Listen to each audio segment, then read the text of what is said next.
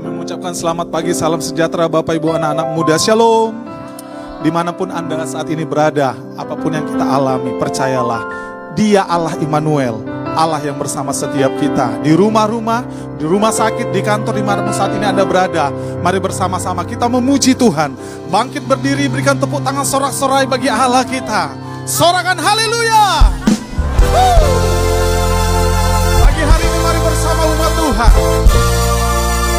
Anugerahnya besar bagi setiap kita. Haleluya.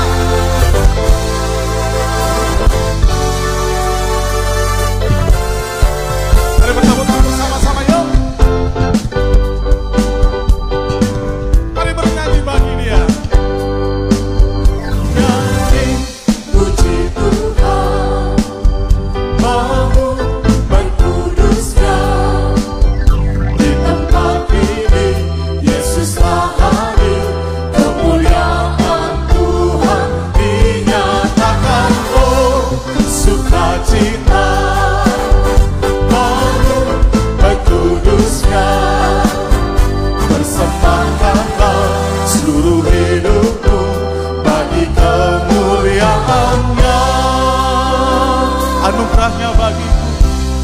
Anugerahnya bagiku Kasihnya dicurahkan Sambutlah dia Juru selamat.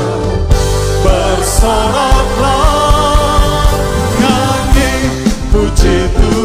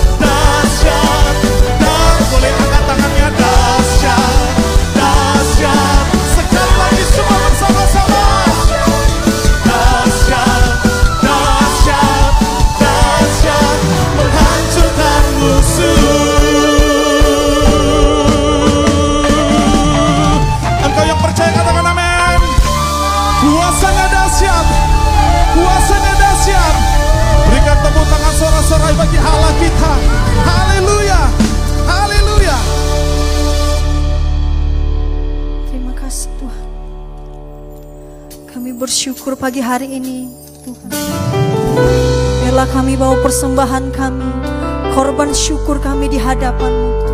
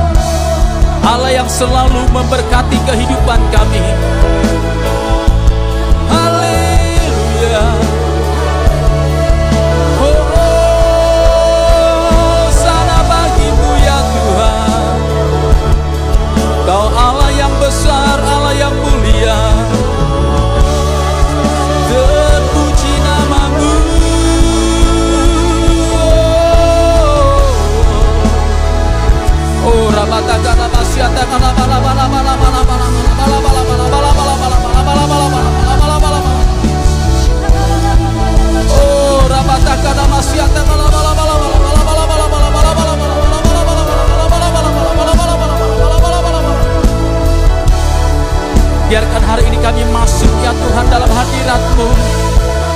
Kami tenggelam ya Tuhan. Di dalam amu, dalam kehidupan suasana surgawi. Dalam penyembahan, di dalam doa kami ya Tuhan.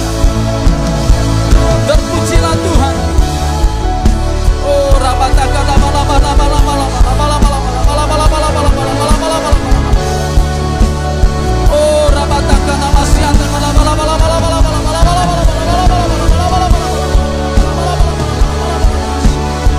kami ya Roh Kudus. Urapi kami gerejamu ya Tuhan Penuhi kami oh. Haleluya, haleluya Hari ini Tuhan Kami menyatukan hati dan roh kami Kami berdoa ya Tuhan Terkhusus untuk negeri kami Indonesia Indonesia di dalam hatimu ya Tuhan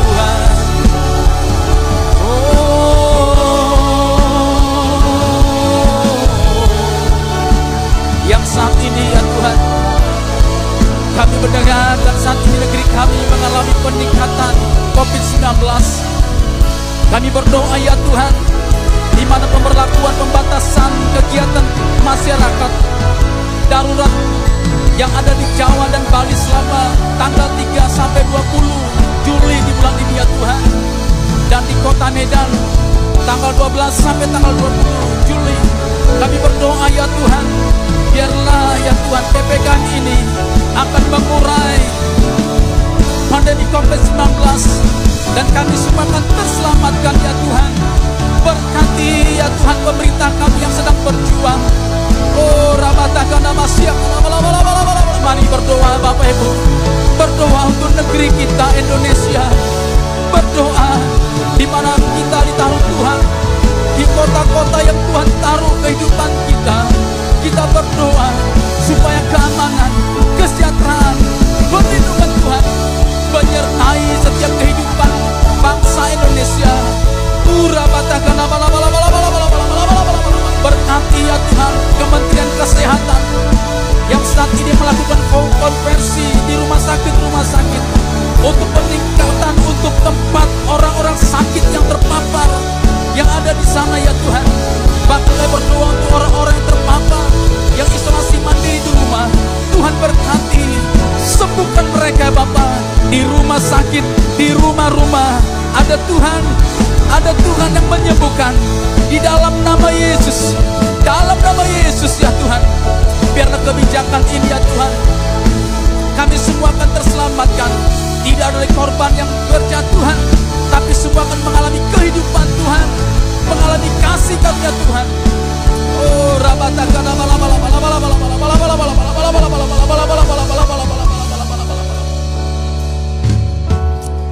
berdoa ya Tuhan biar seluruh masyarakat seluruh Indonesia masyarakat Indonesia. Biarlah semuanya Tuhan tetap sabar mengikuti protokol ini ya Tuhan. Berikan kami ketaatan kepatuhan kepada protokol kesehatan. Di setiap kota-kota terkhusus di mana kami tinggal ya Tuhan. Berkati Bapak serta ya Tuhan Kami berdoa Tuhan kau pulihkan juga ekonomi negeri kami. Berkati ya Tuhan para usahawan, para bisnismen ya Tuhan, para pedagang, berkati semua umatmu ya Tuhan. Biarlah ya Tuhan kau curahkan berkat yang berlimpah. Engkau berikan berkat yang tidak terduga bagi kami. Sehingga kami dapat menjalani kehidupan kami hari-hari yang sulit ini bersama dengan Tuhan. Kami tetap mengandalkan Tuhan, percaya sungguh-sungguh kepadamu. Terima kasih ya Tuhan, terima kasih. Berkati ya Tuhan sertai kami. Kami serahkan ya Tuhan negeri kami tercinta Indonesia. Kami serahkan hidup kami dalam, dalam tangan Tuhan. Terima kasih Tuhan, terima kasih. Dan sebentar kami akan mendengar firman Tuhan, urapi hambamu, sertai hambamu Tuhan. Di mana tuntunan Tuhan di bulan ini, integritas gereja Tuhan, berkati supaya kami menjadi gereja yang misioner, yang melakukan kehendak Tuhan, dan nama Tuhan dipermuliakan. Terima kasih kami sambut firman-Mu ini ya Tuhan. Di dalam nama Yesus kami telah berdoa dan bersyukur. Bersama-sama kita katakan. Amin. Amin. Beri kata tangan bagi Tuhan kita. Baik, Shalom Bapak Ibu yang terkasih dalam Tuhan. Hari ini kita telah memuji menyembah Tuhan, memuliakan Tuhan. Dan biarlah kiranya dalam ibadah menaruh hari ini menguatkan iman kita, meneguhkan Tuhan dalam hidup kita, walaupun dalam masa yang sulit, kita percaya Tuhan pasti akan memberikan kekuatan baru bagi kita. Katakan amin. Nah hari ini Bapak Ibu saya akan menyampaikan firman Tuhan bagi kita, yaitu uh, tema yang sampaikanlah gereja misioner atau mission ecclesia. Di bulan ini saudara, para pemimpin rohani kita menguraikan, menjelaskan begitu banyak fungsi dan peranan gereja. Dan kemudian saudara, banyak juga hal-hal lain yang di mana gereja Tuhan yang merupakan wadah di mana Tuhan, di mana wadah orang-orang percaya berkumpul dengan beribadah, memuji, menyembah saudara. Di sana adalah merupakan kehendak Tuhan bagi kita. Saudara tahu bahwa gereja adalah inisiatif Tuhan gereja adalah rencana Tuhan. Sebagaimana dituliskan dalam kitab uh, Matius pasal 16 ayat 18 menuliskan kepada kita dan kita baca bersama-sama. Saya akan pengantar di sini Matius pasal 16 ayat 18. Kita baca 1 2 3 ya. Dan aku pun berkata kepadamu, engkau adalah Petrus dan di atas batu karang ini aku akan mendirikan jemaatku dan alam maut tidak akan menguasainya, menguasainya. Sekali lagi. Dan aku pun berkata kepadamu, engkau adalah Petrus dan di atas batu karang ini aku akan mendirikan jemaatku dan alam maut tidak akan menguasainya. Dalam terjemahan Indonesia memang tidak ada kata gereja di sana, tapi ada kata jemaat atau jemaah. Dalam terjemahan King James, saudara, kata gereja muncul. Kalau saudara baca ada di situ, yaitu dikatakan and upon this rock I will build my church. Artinya saudara, yang merencanakan gereja bukanlah manusia. Yang menciptakan gereja bukanlah manusia semata. Tapi gereja adalah merupakan rencana Allah dan di sana saudara memiliki fungsi untuk meneguhkan iman kita dan kemudian untuk memperlengkapi para pelayan, para pengerja Tuhan Kemudian di sana juga untuk mengutus pekabaran Injil. Dan terakhir adalah untuk mengembangkan gereja secara universal. Sehingga Bapak Ibu kasih dalam Tuhan, di sini jelas bahwa gereja adalah milik Tuhan dan gereja adalah rencana Tuhan. Dan gereja tidak akan kalah dan mau tidak akan menguasainya.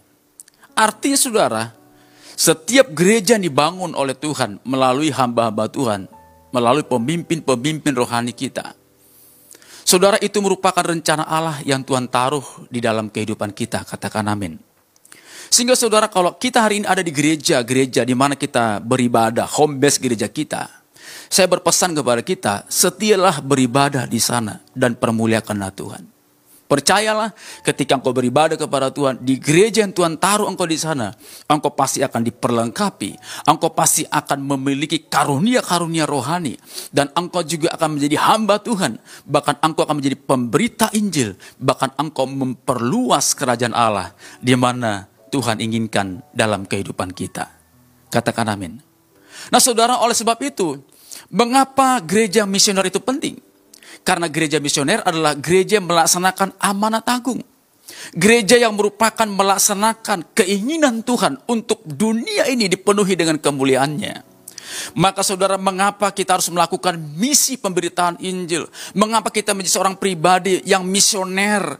Yang di mana saudara, misi yang Tuhan panggil, yang Tuhan memanggil kita dan menetapkan kita. Hal yang pertama saudara, mengapa kita harus memberitakan Injil sebagai gereja misioner saudara? Karena yang pertama, manusia tersesat dalam kuasa dosa. Roma 3 ayat 23 berkata, ayat 23 berkata demikian. Karena semua orang telah berbuat dosa dan telah kehilangan kemuliaan Allah. Ayat Roma 6 ayat 23. Sebab upah dosa ialah maut. Tetapi karunia Allah ialah hidup yang kekal dalam Kristus Yesus Tuhan kita. Dosa adalah merupakan satu pelanggaran yang menantang, yang menentang kemuliaan Tuhan. Sehingga manusia berada di luar sasaran. Hamartia, tidak mencapai target, tidak mencapai sasaran. Dan akibatnya saudara, yang pertama, hubungan kita terputus dengan Tuhan. Yang kedua, manusia akan hidup dalam kutuk saudara. Karena belum diputuskan kutuk itu maka akan terikat. Dan kemudian selanjutnya adalah, yaitu akan mati. Mati rohani dan mati jasmani. Banyak orang melakukan saudara, mengakhiri hidupnya dengan alasan tidak sanggup menghadapi dunia ini. Padahal Tuhan sudah memberikan kuasa kepada kita, taklukkanlah dunia ini, saudara. Jadi tidak alasan bagi kita untuk tidak menjalani kehidupan kita dengan maksimal. Yang keseterusnya, seterusnya adalah menyebabkan kebutaan rohani. Orang tidak bisa melihat hal, -hal rohani, saudara. Kita terus termas, akan masuk dalam manusia daging kita, manusia yang di mana berbeda dengan manusia rohani. Nah inilah saudara yang membuat mengapa kita harus menjadi gereja misioner. Karena manusia banyak dalam kuasa dosa. Bahkan saudara seorang hamba Tuhan, penginjil terkenal namanya William Carey berkata demikian. Banyak orang duduk dengan tenang dan tidak peduli pada sebagian besar sesama mereka orang yang berdosa. Tersesat dalam ketidaktahuan dan penyembahan kepada berhala. William Carey berkata, saudara, bahwa ada hari-hari ini orang tidak rindu, tidak ingin datang kepada Tuhan. Mereka lebih cenderung kepada penyembahan berhala yang mendapatkan mendapatkan hal-hal yang cepat, tetapi saudara menuju kepada maut. Berbeda dengan orang Kristen. Satu sisi diberkati Tuhan, tapi integritas menjadi terang, menjadi kudus, itu menjadi tantangan tersendiri bagi kita. Kita dibawa kepada satu kehidupan lebih baik dan kita harus meninggalkan manusia lama kita. Yang kedua saudara, mengapa kita lakukan? Karena Allah tidak ingin umatnya binasa. Yohanes pasal 3 16, karena begitu besar kasih Allah akan dunia ini. Sehingga ia telah mengaruniakan anak yang tunggal supaya setiap orang yang percaya kepada tidak binasa. Melainkan beroleh hidup yang yang kekal. Tuhan tidak ingin umatnya binasa. Tuhan ingin manusia itu selamat. Dan Tuhan menghargai kehidupan manusia. Dia ciptakan saudara. Dan dia juga ingin membawa dia kepada kehidupan yang kekal. Manusia Allah tidak ingin saudara. Manusia menyanyiakan hidupnya tanpa Tuhan. Tapi Tuhan ingin kasih Tuhan yang besar itu ada dalam kehidupan kita. Dan kita semua mengalami berkat dan kehidupan yang kekal. Katakan amin. Saudara dalam setahun COVID-19 saudara. Dalam setahun perkiraan kurang lebih setahun lebih saudara. Maka kematian akibat COVID-19 itu mencapai 2 juta orang. Sekarang begitu ya, uh, angka tertingginya itu 2 juta saudara. Dalam setahun. Bahkan diprediksi menurut media Indonesia bahwa sementara 2 juta berikutnya saudara. 2 juta berikutnya. Dicatat hanya dalam waktu 166 hari akan lebih lebih apa lebih lebih banyak lagi karena tingkatan COVID ini terus naik. Ya, Delta sekarang lambda sudah naik terus. Ini mana COVID ini uh, sangat uh, berbeda dengan virus uh, tingkatan sebelumnya. Artinya saudara, Kita tidak, saudara, kita tidak ingin manusia itu dan Allah juga tidak ingin umatnya binasa. Dia ingin hidup setiap umatnya itu masuk ke dalam perencanaan yang mulia. Maka Tuhan bilang, dan Allah berkata bahwa aku datang untuk memberikan hidup, hidup dalam segala kelimpahan. Dan kemudian yang ketiga saudara, mengapa demikian? Karena perintah amanat agung. Tuhan mau saudara setiap kita dalam Matius pasal 28 ayat 19 sampai 20 berkata demikian. Karena itu pergilah jadikanlah semua bangsa muridku dan baptislah mereka dalam nama Bapa, Anak dan Roh Kudus. Dan ayat 20. Dan ajarlah mereka melakukan segala sesuatu yang telah kuperintahkan kepadamu. Dan ketahuilah aku menyertai kamu senantiasa sampai kepada akhir zaman. Katakan amin. Ini adalah Great Commission. Sama-sama katakan Great Commission. Amanat agung Allah yang di mana dia ingin saudara, kita itu pergi. Seperti dalam cerita perjanjian lama, saudara lihat bagaimana uh, gereja, sorry maaf, uh, bagaimana Abraham dari Ur kepada tanah perjanjian dan bagaimana saudara, tokoh-tokoh Alkitab lain dipanggil dari tempat yang di mana dia ada, dibawa Tuhan kepada tempat yang dia tidak suka, saudara. Itu sesuatu yang luar biasa. Yang di mana saudara, ini berlaku dalam kehidupan kita. Hari ini saudara, Tuhan ingin kita supaya apa? Supaya kita menjadi pribadi yang membawa amanat agung, orang-orang tidak percaya datang kepada Tuhan. Sehingga dengan demikian saudara, orang-orang tersebut akan percaya dan melakukan hal yang sama. Jadi Great Commission ini, amanat agung ini diberikan kepada setiap orang percaya. Supaya setiap orang itu melakukan hal yang sama. Yaitu menjadikan semua bangsa menjadi muridnya Tuhan. Dan Tuhan berjanji dalam kehidupan kita bahwa aku menyertai kamu sampai akhir zaman. Artinya saudara, Tuhan tidak meninggalkan kita kalau kita melakukan amanat agung. Katakan amin. Tuhan akan menyertai kita saudara. Dalam terjemahan lain dikatakan, I'm all, I always be with you. Aku akan bersama dengan engkau. Dan saya berdoa, saya berharap, kita semua berharap, biar kiranya amanat agung ini menjadi bagian kita. Dan kita menjadi pribadi-pribadi yang menyampaikan firman Tuhan. Dan mereka percaya kepada Tuhan. Berikan tepuk tangan bagi Tuhan. Berikan tepuk tangan bagi Tuhan. Yesus kaulah juru selamatku. Ku akui kau Tuhan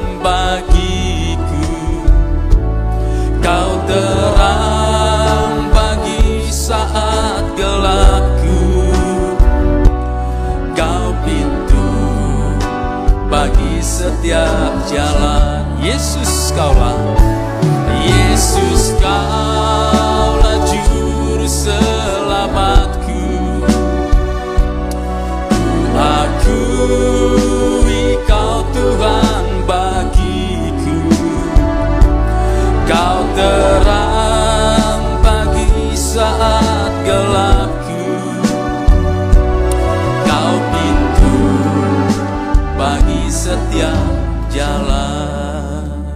Yang keempat saudara, mengapa kita lakukan itu? Karena ketidakseimbangan para pekerja, yaitu tuayan banyak tapi pekerja sedikit. Lukas pasal 10, Matius pasal 9, ayat yang sama saudara. Bunyinya sama. Ayat 37 sampai 38. Katanya kepada mereka, tuayan memang banyak, tetapi pekerja sedikit. Karena itu mintalah kepada Tuhan yang empunya tuayan, supaya mengirimkan pekerja-pekerja untuk tuayan itu.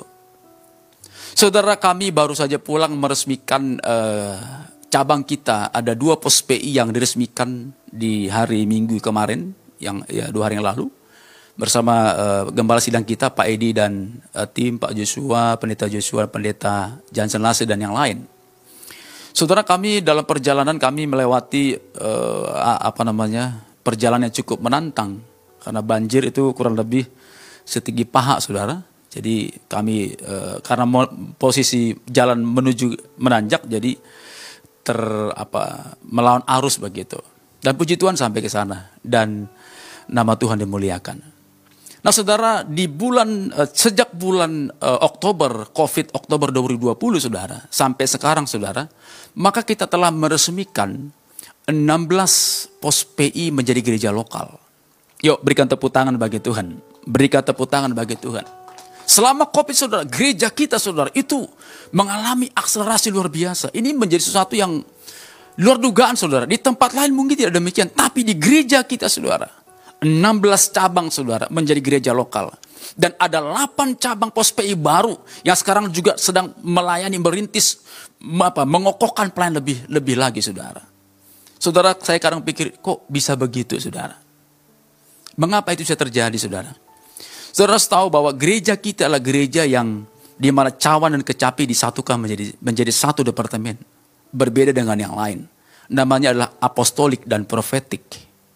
Apostolik adalah itu departemen misi, apostol, rasul, para utusan misionari, duta Injil. Dan kemudian yang kedua adalah profetik, yaitu departemen doa, departemen musik. Yang di mana saudara ketiga departemen, kedua departemen ini apostolik profetik saudara menyatu bersama-sama dengan berdoa, memuji dan kemudian membuka jalan. Saudara kami tahu, maka kami ada menara doa fajar setiap jam 5 pagi. Karena gereja ini gereja yang berdoa, memuji, menyembah, dan bermisi saudara. Maka kita lihat ada kegerakan Tuhan. Pendeta Edi, gembala kita berkata bahwa gereja kita sekarang mengalami peningkatan 60 ribu orang. Dari 119 jemaat. Dari mana semua terjadi saudara? Karena ada satu kerinduan bagi kami hamba-hamba Tuhan, para pemimpin-pemimpin kita, berdoa kepada Tuhan yang empunya tuayan itu saudara. Bukan dengan kekuatan kita, tapi kami dan kita semua melakukannya dengan kuasa Allah yang ada pada kita. Katakan amin. Biarlah saudara kita menjadi pekerja, kita menjadi penuai di akhir zaman. Katakan amin. Kemarin dalam dalam konferensi PGLI saudara, menyatakan bahwa di masa yang sukar saudara, justru di situlah Injil akan terberitakan. Saya tangkap di saudara dan terbukti gereja kita bisa melakukan itu. Nah saudaraku dalam Tuhan, di dalam kitab kisah Rasul pasal 1 ayat 8 berkata demikian. Ada satu keistimewaan yang Tuhan berikan kepada kita. Yaitu saudara, tetapi kamu akan menerima kuasa kalau roh kudus turun atas kamu. Dan kamu akan menjadi saksiku di Yerusalem dan di seluruh Yudea dan Samaria sampai ke ujung bumi. Ada keistimewaan kita menjadi saksinya Tuhan, katakan saksinya Tuhan. Dengan keempat hal tadi saudara, apa yang Tuhan mau dalam kehidupan kita? Mari kita saudara menjadi saksi, menjadi kitab yang terbuka di masa-masa yang sulit ini. Kisah Rasul pasal 22 ayat 15 berkata, sebab engkau harus menjadi saksinya terhadap semua orang tentang apa yang kau lihat dan apa yang kau dengar. Sekali lagi Bapak Ibu, kita menyaksikan apa yang kita lihat tentang Tuhan, apa yang kita dengar tentang Tuhan. Kesaksian itu dimulai dengan hubungan kita dengan Tuhan sebelum kita terima Yesus dan sesudah kita terima Yesus. Saya yakin sebelum kita terima Yesus, kita seperti serigala yang begitu buas saudara. Tapi setelah kita terima Yesus, kita menjadi domba yang taat tergembalakan. Katakan amin. Katakan amin. Sehingga saudara dengan kesaksian kita, perbedaan kehidupan kita sebelum sesudah terima Yesus. Maka saudara, sikap seorang pekabar Injil, seorang misioner saudara, dia memberitakan Injil dengan kuasa Roh Kudus dalam kehidupannya dengan tujuan supaya orang-orang terselamatkan. Katakan amin. Katakan amin. Menjadi ketika Anda menjadi seorang percaya, Anda juga menjadi seorang pembawa berita Allah. Allah ingin berbicara kepada dunia melalui Anda. Misi mengungkapkan rencana Allah untuk membawa kembali manusia ke dalam hubungan yang intim. Sebagaimana Yesus juga sebagai utusan apostol, utusan Allah Bapa, saudara. Yaitu Missio Dei, Demikian juga sekarang aku mengutus kamu di tengah-tengah dunia ini. Kesamaan misi ini terletak saudara. Yesus dan kita sama saudara. Kesamaannya ada. Yang pertama saudara, yaitu otoritas ilahi yang besar. Katakan otoritas. Sama-sama katakan otoritas. Otoritasnya sama saudara. Yesus membangkitkan, kita juga bisa membangkitkan. Yesus bisa melakukan mujizat, kita melakukan hal yang sama. Yang kedua kesamaannya adalah yaitu kita ditem- dikirim di tempat yang sama, saudara. Kita nggak dikirim ke eh, tempat di bawah alam sadar kita, tidak saudara. Kita dikirim ke mana? Ke dunia. Di bumi, saudara. Sama, Yesus pun di bumi selama tiga setengah tahun. Kemudian yang ketiga, saudara, kita diutus dalam dunia keadaan yang begitu sangat membutuhkan Tuhan. Pada zaman Yesus, Yesus berkeliling memberitakan Injil, menyembuhkan orang sakit, dan melakukan hal-hal yang luar biasa. Sama saudara. Tantangannya juga sama ketika Yesus memberitakan Injil, banyak tantangan dari orang Farisi, orang Saduki, bahkan ingin dibunuh. Sama saudara. Sebagaimana dialami oleh para rasul ketika mereka berkumpul bersama-sama di Yerusalem. Dan tiba saatnya saudara, mereka harus mengalami aniaya. Tetapi aniaya untuk apa saudara? Untuk Injil terberitakan saudara. Sehingga para rasul, para nabi, 12 rasul saudara, mereka rela mati menyerahkan hidupnya. Dan tidak mengatakan menyangkal Tuhan. Bahkan mereka berkata, sekali Tuhan, tetap Tuhan. Bagaimana dengan kita di hari-hari yang sulit, ini? Apa yang kita harapkan memang belum terjadi karena memang sulit. Tapi bila harapan kita, kita taruh kepada Tuhan. Dan saya percaya, kita yakin ketika kita intim dengan Tuhan, maka Tuhan akan berikan kekuatan untuk kita menjal- bisa menjalani kehidupan ini. Berikan tepuk tangan bagi Tuhan. Berikan tepuk tangan. Haleluya. Nah saudaraku dalam Tuhan, saya akan, selesa- akan selesaikan di, di bagian ini saudara. Jadi saudara, Tuhan mau kita menjadi orang Kristen misioner kelas dunia. Saudara hari-hari terakhir ini saudara, Tuhan mau supaya kita menjadi orang Kristen misioner kelas dunia saudara. Karena Tuhan perintahkan kita itu memang kelas dunia, bukan kelas yang kecil. Maka dia bilang begini Markus 16, 15. Lalu ia berkata kepada mereka, pergilah ke seluruh dunia. Beritakanlah Injil kepada segala makhluk.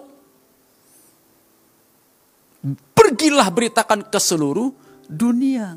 Berarti saudara, ada begitu banyak peluang saudara, ada begitu banyak tempat dan dunia terlalu besar saudara untuk kita, tapi bagi Tuhan kecil. Ada begitu tempat ladang pelayanan Tuhan. Ada begitu tempat hal-hal di mana kita bisa pakai diri kita sebagai alat Tuhan di dunia ini, saudara.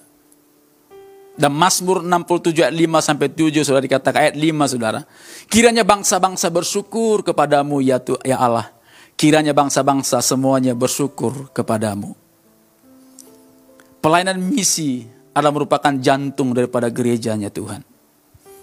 Tanpa misi, gereja lambat laun akan mengalami kematian. Maka gereja harus menjadi gereja misio- misio- misioner, yaitu melaksanakan amanat agung. Yaitu saudara, kita diutus menjadi seorang Kristen kelas dunia. Katakan amin. Katakan amin. Kita menjadi orang Kristen misioner kelas dunia. Nah, bagaimana menjadi Kristen misioner kelas dunia? Yang pertama, saudara, berubahlah dari pola pikir yang berpusat pada diri sendiri menjadi pola pikir yang berpusat kepada orang lain.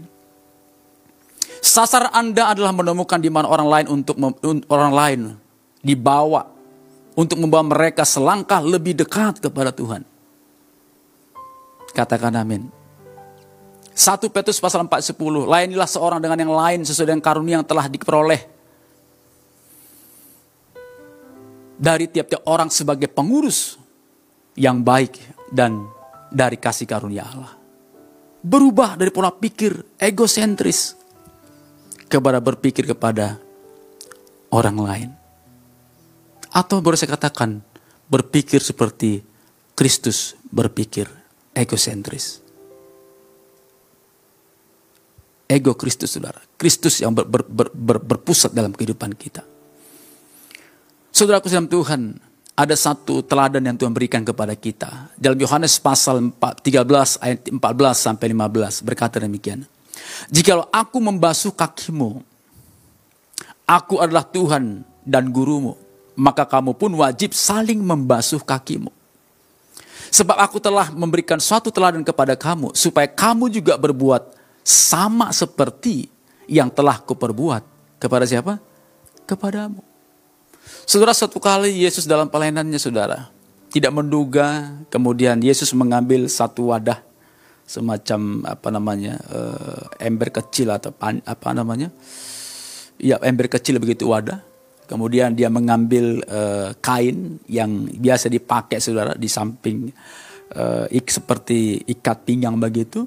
Dan kemudian dia berlutut di hadapan para murid. Dan kemudian dia basuh kaki murid satu persatu dimulai dari Petrus sebagai pemimpin waktu itu.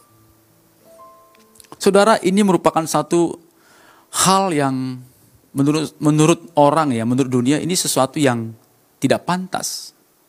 Karena pemimpin terlalu turun ke bawah, Saudara. Tapi ternyata terbalik, kepemimpinan Yesus itu kepemimpinan di bawah.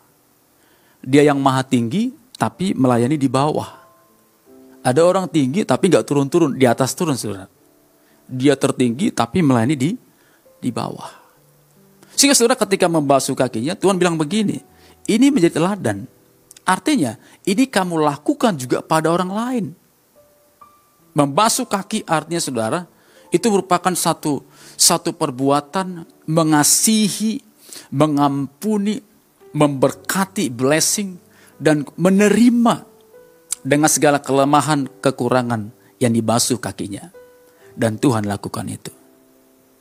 Saudara gereja kita baru saja melakukan pelayanan masyarakat dengan vaksin 1300 lebih saudara. Yang di mana memperingati ulang tahun gereja kita yang 28 yang jatuh pada tanggal 24 di bulan Juli di bulan ini saudara. Jadi Bapak Ibu yang diberkati di gereja ini, yang mengalami kasih Tuhan di gereja ini, ayo setia dalam gereja ini dan dukung pelayanan yang ada di gereja ini. Karena kita tahu saudara, kita melayani bukan melayani diri kita sendiri saja, tapi kita juga melayani kota, melayani gereja di mana kita berada. Katakan amin. Yang kedua saudara, orang Kristen misioner kelas dunia yang kedua adalah berubahlah dari pola pikir lokal menjadi pola pikir global. Tidak hanya dalam uh, dalam kungkungan diri kita saja, tapi kita berubah kepada pola pikir yang besar, lebih besar. William Carey berkata bahwa berpikirlah besar. Cara pertama untuk berpikir secara global ialah mulai berdoa untuk keluarga, kota, bangsa, pelayanan, dan misi dan penginjilan. Berdoalah untuk hal itu dulu. Mungkin kita punya punya daya, punya dana yang besar atau dana yang Tuhan berikan berkat dan kita coba untuk bagikan kepada orang lain. Mendukung, memberkati. Tapi ada satu pola pikir yang harus kita lakukan supaya kita berdoa untuk keluarga kita, kota di mana kita tinggal, bangsa, pelayanan, dan misi penginjilan. Sebagaimana Paulus katakan dalam 2 Tesalonika pasal 3 ayat 1. Selanjutnya saudara-saudara, berdoa untuk kami supaya firman Tuhan beroleh kemajuan dan ke, dimuliakan sama seperti yang telah terjadi di antara kamu. Bahkan Efesus 6 ayat 18-19. Berdoalah setiap waktu dalam roh dan berjaga-jagalah di dalam doamu itu. Mari kita berusaha, mari kita berubah daya. Berubah dari pola pikir yang kepada diri kita, kepada kelompok kita sendiri. Dan kita berubah menjadi pola pikir global yang di mana kita jauh menjangkau yang ada luar sana. Ketimbang kita di dalam lokal kita sendiri. Sebagaimana Yeremia 29 ayat 7 berkata, Usahakanlah kesejahteraan kota di mana kamu aku buang. Dan berdoalah untuk kota itu kepada Tuhan. Sebab kesejahteraannya adalah kesejahteraanmu juga. Saudara, ada orang berdoa hanya untuk dirinya. Tapi mari kita ubah, kita berdoa untuk kita, untuk untuk kota dan untuk uh, bangsa dan untuk pelayanan misi penginjilan. Supaya hamba-hamba Tuhan, anak-anak Tuhan yang dipakai Tuhan di dalam ladang pelayanan misi atau dalam pelayanan marketplace. Biar Tuhan memberkati mereka. Karena mengapa saudara? Karena kita berdoa dan mendoakan pekerjaan Tuhan. Pekerjaan Tuhan saudara tidak berjalan sendiri. Ada yang menopang, ada yang berdoa, ada yang melaksanakannya. Dan saya berharap dan kita berdoa, biar kita semua lakukan untuk kemuliaan Tuhan. Berikan tepuk tangan bagi Tuhan.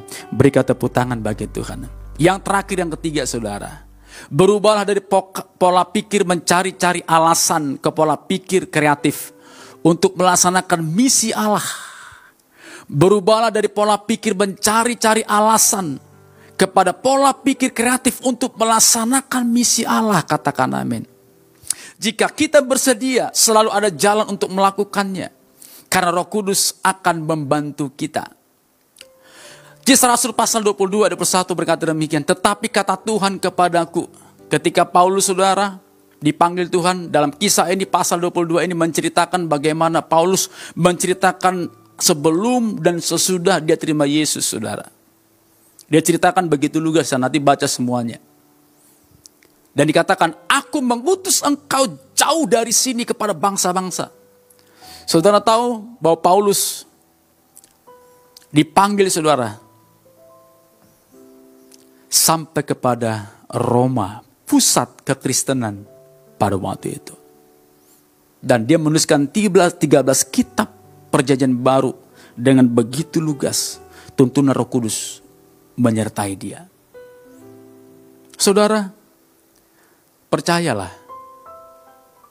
Seringkali ya kita mencari alasan untuk saudara-saudara untuk tidak mau menyampaikan kabar baik. Karena berkata, Pak aku belum sanggup. Aku belum kaya. Aku belum bisa saudara. Tapi kalau Tuhan roh kudus menyertai langkah kita saudara. Dia akan membantu kita katakan amin. Dia akan menolong kita. Dia akan menghiasi mendandani kehidupan kita. Dan ketahuilah, aku menyertai kamu senantiasa sampai kepada akhir zaman.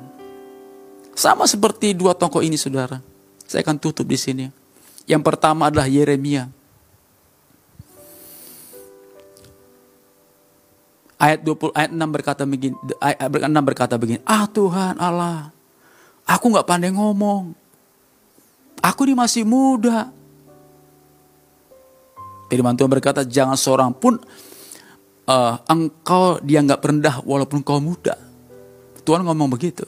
Jadi ini bukan soal usia muda atau tua, saudara. Tapi sering kali kita tua muda bilang, ah nggak bisa, ngomong nggak bisa. Saya juga demikian Bapak Ibu. Saya yakin kita semua juga begitu.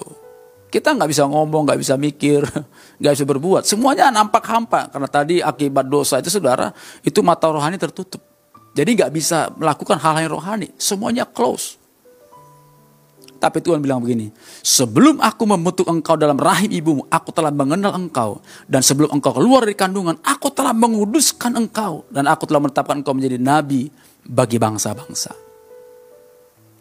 Hari ini Bapak Ibu, Tuhan menetapkan kita semenjak dari kandungan ibu kita. Pertanyaan, mengapa orang tidak sesuai dengan apa yang Tuhan inginkan?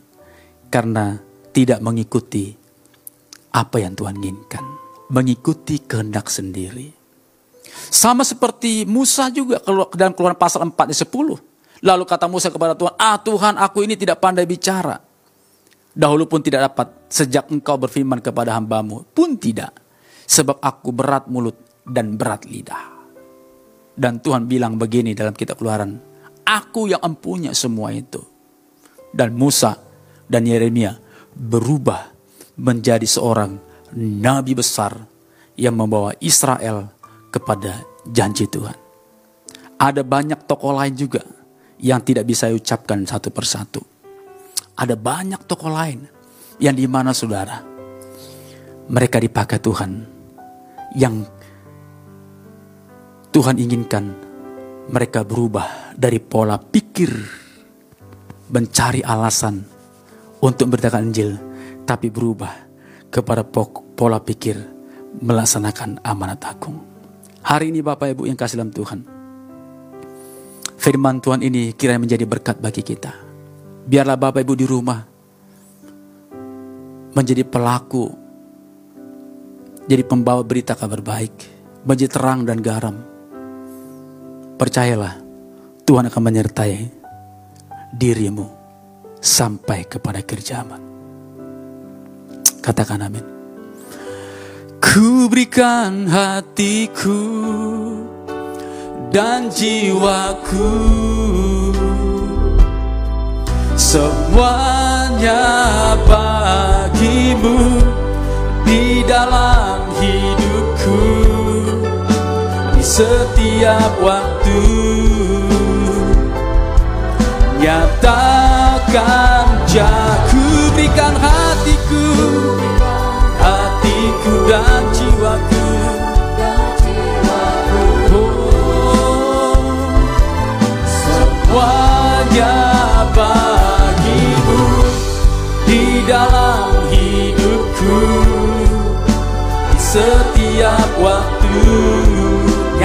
jalanmu nyatakan jalanmu mari bersama angkat tanganmu ku berikan hati. Ku hatiku dan jiwaku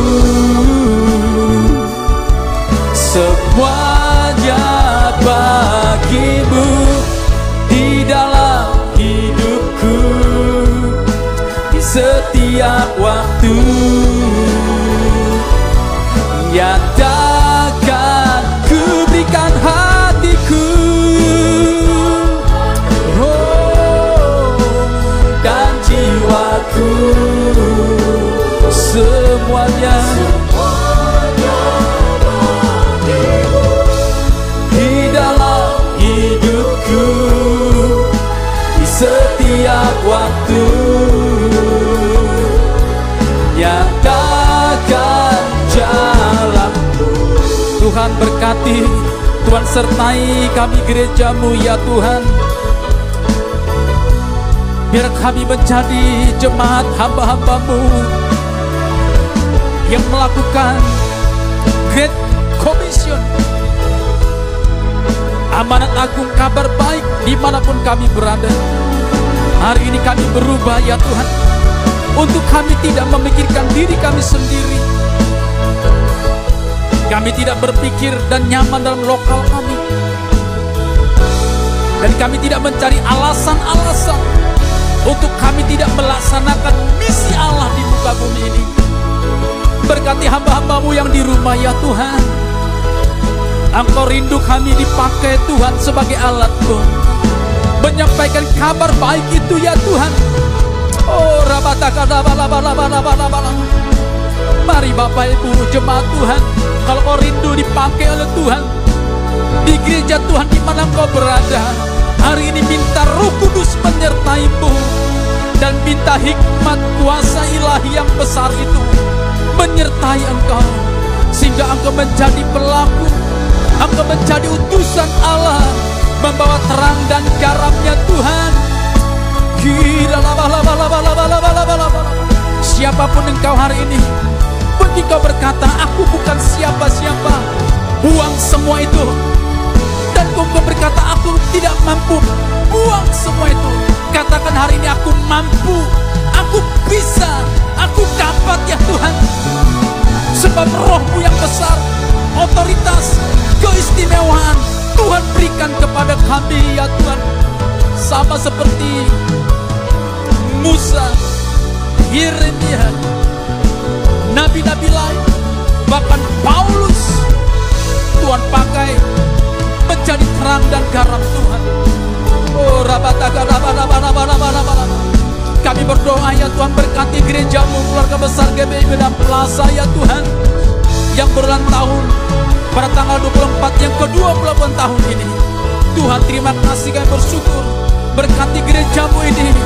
Pakai ya Tuhan Pakai ya Tuhan Menjadi berkat ya Tuhan Berkati pemimpin rohani kami Berkati Bapak Pendeta Bambang Jonan Bapak Pendeta Edi Prajitnyo Dan wakil-wakil gembala ya Tuhan. Berkati hamba-hambamu ya Tuhan Yang menjadi Membawa visi Allah bagi Sumatera Utara Medan. Bahkan kepada bangsa-bangsa ya Tuhan. Berkati hambamu ini, lindungi sertai ya Tuhan Istri dan anak-anaknya. Keluarga besar hambamu Berkati berlimpah-limpah Dan berkati pembina rohani kami Jakarta Bapak Pendeta Niko Nyoto Raharjo Berkati hambamu ini Tuhan Oh rabataka laba laba laba laba laba laba laba laba laba laba laba laba laba laba Kami berdoa juga untuk negeri kami Indonesia. Para pemimpin tertinggi terhadap pelosok-pelosok pedesaan. Berkati ya Tuhan. Yang sedang dikerjakan hari ini Tuhan. Berkati semuanya. Supaya negeri kami dipulihkan ya Tuhan. Dilawat oleh Tuhan. Dan banyak gereja Tuhan bangkit. Banyak utusan misi. Pekabar Injil. Duta Kristus. Membawa kota-kota Bahkan orang-orang marketplace Tuhan pakai luar biasa ya Tuhan. Haleluya. Haleluya. Berkati ya Tuhan. Kami berdoa negeri kami pulih ya Tuhan. Bahkan Medan Sumatera Utara. Dalam nama Yesus. Dalam nama Yesus Tuhan. Terima kasih Tuhan. Terima kasih. Terima kasih Tuhan. Terima kasih. Terima kasih ya Tuhan. Saya berdoa seluruh umatmu ya Tuhan. Di mana pun mereka berada, berkati hamba-hambamu. Para donatur dan persembahan-persembahan, ucapan syukur. Persembahan misi dan penginjilan, diakonia, perpuluhan dan persembahan yang berkati berlimpah-limpah ya Tuhan. Berkati, berkati ya Tuhan. Berkati ya Tuhan. Berkati kami selama sepanjang hari bahkan selama satu minggu ke depan. Berkati ya Tuhan. Usaha kami, pekerjaan kami, bisnis kami, keluarga kami, semuanya ya Tuhan. Bahkan anak kami yang studi online di hari-hari ini Tuhan.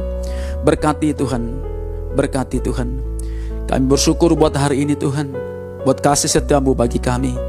Kami telah mendengar firman Tuhan. Berkati kami. Dan kami berdoa juga untuk pembangunan rumah Tuhan di tempat ini. Gerejamu ya Tuhan, rumah persembahan akan diselesaikan Tuhan tepat pada waktunya.